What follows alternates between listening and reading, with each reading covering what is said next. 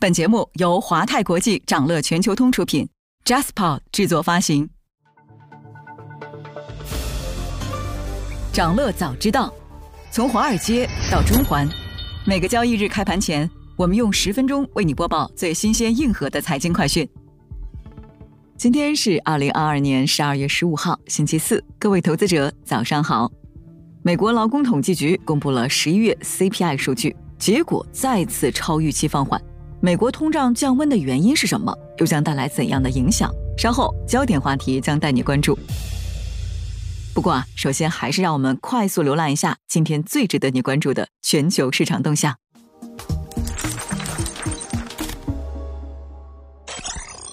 港股三大指数收涨，教育股再获关注。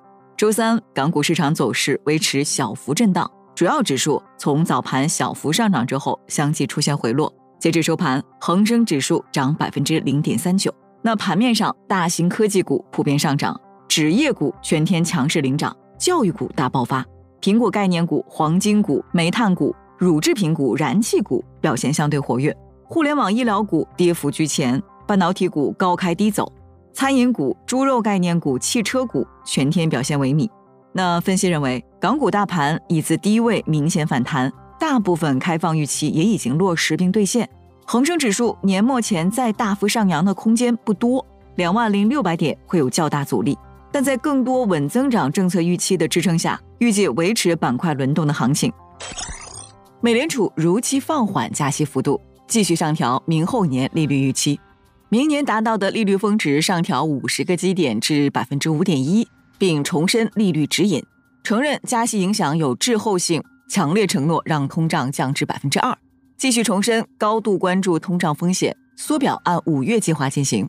那点阵图显示，近九成官员预计明年利率超过百分之五点零。联储小幅上调今年 GDP 增速预期，继续下调明后两年 GDP 预期，上调明年到二零二五年的失业率预期，上调今明后三年 PCE 通胀预期。预计二零二五年 PCE 通胀接近联储目标百分之二。美联储主席鲍威尔称，十月和十一月通胀数据显示，通胀取得可喜的下降，并且通胀预期保持稳定。他表示，持续加息是适当的，紧缩政策的影响还没全面显现。美国三大股指在美联储五十个基点加息日收跌，标普五百指数的十一个板块几乎全军覆没，其中金融板块跌将近百分之一点三，领跌。原材料和房地产板块跌超百分之一点零，信息技术、科技板块跌超百分之零点八，大型科技股多数下跌，热门中概股涨跌不一。英国十一月 CPI 从四十一年高点回落。英国国家统计局公布，十一月英国核心 CPI 同比上涨百分之六点三，低于预期和前值。那通胀下跌的主要原因是电力、天然气等能源以及食品和非酒精饮料价格下跌。分析称，英国实际家庭收入预计将在二零二二至二三年度下降百分之四点三。国际能源署 IEA 月报指出，随着俄罗斯原油出口下降，明年油价可能上涨。IEA 上调了对全球原油需求的预期，目前预计在二零二二年剩余时间及二零二三年第一季度，全球石油产量将超过需求；二零二三年第二季度，石油收支将趋紧，而整个四季度。全球石油需求将同比下降十一万桶每日。俄罗斯石油产品禁令生效在即，欧洲正大量填补柴油库存。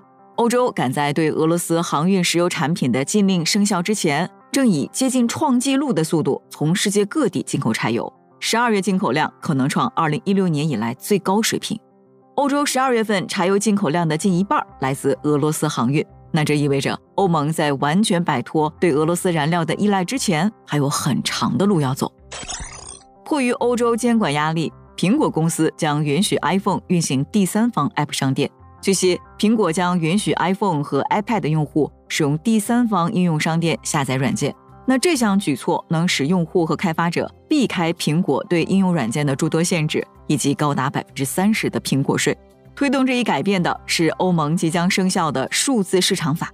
该法案呢，要求科技公司允许安装第三方应用程序，并允许用户更容易的更改默认设置。想了解更多新鲜资讯，与牛人探讨投资干货，欢迎进入掌乐全球通 App。掌乐全球通是华泰国际旗下自主研发的一站式财富管理平台，为全球华人投资者提供港、美、A 股及新加坡市场的股票交易、公募基金、ETF、保险、智能投顾等多元化金融产品及服务。点击节目 Show Notes 中的链接，现在就一键直达掌乐全球通。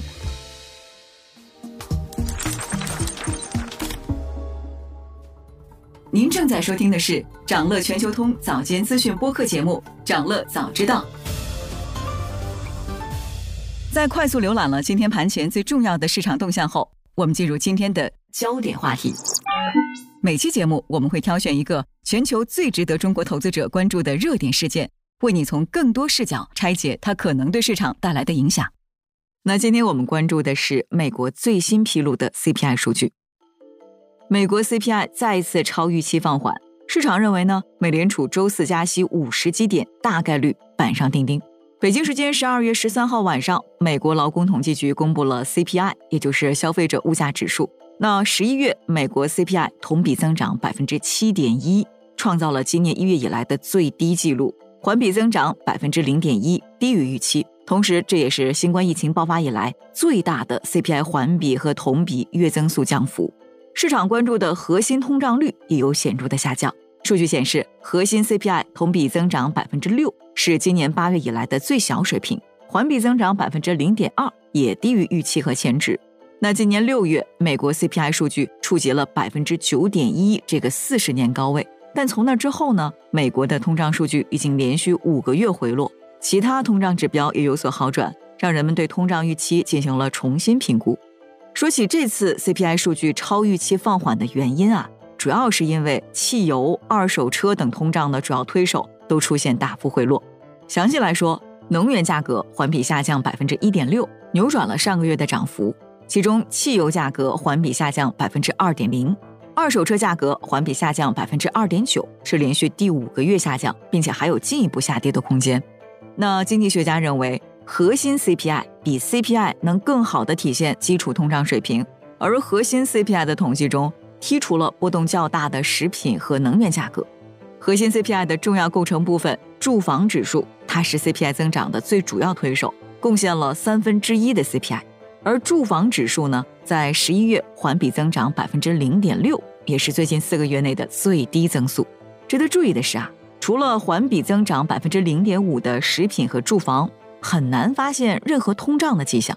有经济学家评论称，我们虽然可以看到很多的通胀下降，但问题是这些下降能不能让通胀从现在的水平回到百分之三？当然，更困难的是如何从百分之三回落到百分之二。CPI 指数再度超预期放缓，会对市场带来什么样的影响呢？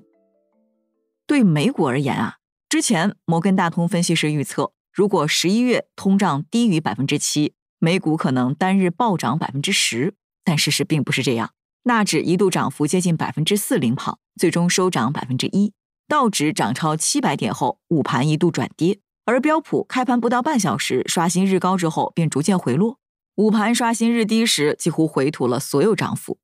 全球基金经理们都预计，二零二二年美股将高调收官，但实际上压住未来几个月的走势仍然具有挑战性。在美联储确定完成加息之前，投资者要持有合适的头寸非常困难。那投资者对于未来市场走势是非常不自信的，这一点在期权市场上显而易见。截止到十二月二号的数据，过去十周芝加哥期权交易所波动率指数有百分之八十的日子都在下跌。那这个指数呢，又被称为华尔街恐惧指标。像现在这样的下跌情况只发生过三次。除此之外，十二月十六号，也就是明天，将会有三点七万亿美元的名义期权到期，上市期权的名义未平仓合约也将在这天同时到期。那这一切都表明，未来市场将加剧波动。不过好消息是啊，市场分析称，美国 CPI 数据不仅提升了投资者对欧元区和英国通胀接近触顶的预期，也让美国明年五月终端利率的压注从接近百分之五降到了百分之四点八五。摩根大通认为，本周加息五十个基点后，明年二月美联储可能只加息二十五个基点，并暂停加息。市场预计利率将在明年三月达到百分之四点七五至百分之五的峰值，而这一峰值将持续到二零二三年十一月的 FOMC 会议。市场预计之后，美联储将会开始降息。所以显而易见的是，目前距离利率见顶还有相当长的一段路要走。而在这个过程中，通胀预计会继续下行，但同时很可能以经济衰退为代价。据媒体上周的报道，十二月初有一项针对四十五名经济学家的调查结果显示，有百分之八十五的经济学家认为。美国经济将于明年陷入衰退，并且有百分之五十以上的经济学家认为失业率将大幅上升到百分之五点五至百分之六点五。经济学家们对美国经济软着陆的乐观情绪正在减弱。与此同时呢，有分析师指出，多家华尔街大行也都一致预测，美联储的持续加息将把美国经济推入衰退。尽管市场平静，资金流动紧张，但在债券方面，市场已经在压住衰退。今天还有这些即将发生的日程值得你关注：美国将公布十一月零售数据，费城联储十二月制造业指数，十一月工业产出、制造业产出月率；欧洲央行将公布利率决议；英国央行将公布利率决议；法国将公布十一月 CPI。想了解更多新鲜资讯，与牛人探讨投资干货，现在就点击节目 Show Notes 中的链接，进入掌乐全球通 App。以上就是今天掌乐全球通、掌乐早知道的全部内容，期待为你带来醒目的一天。祝您在投资中有所斩获，我们明早再见。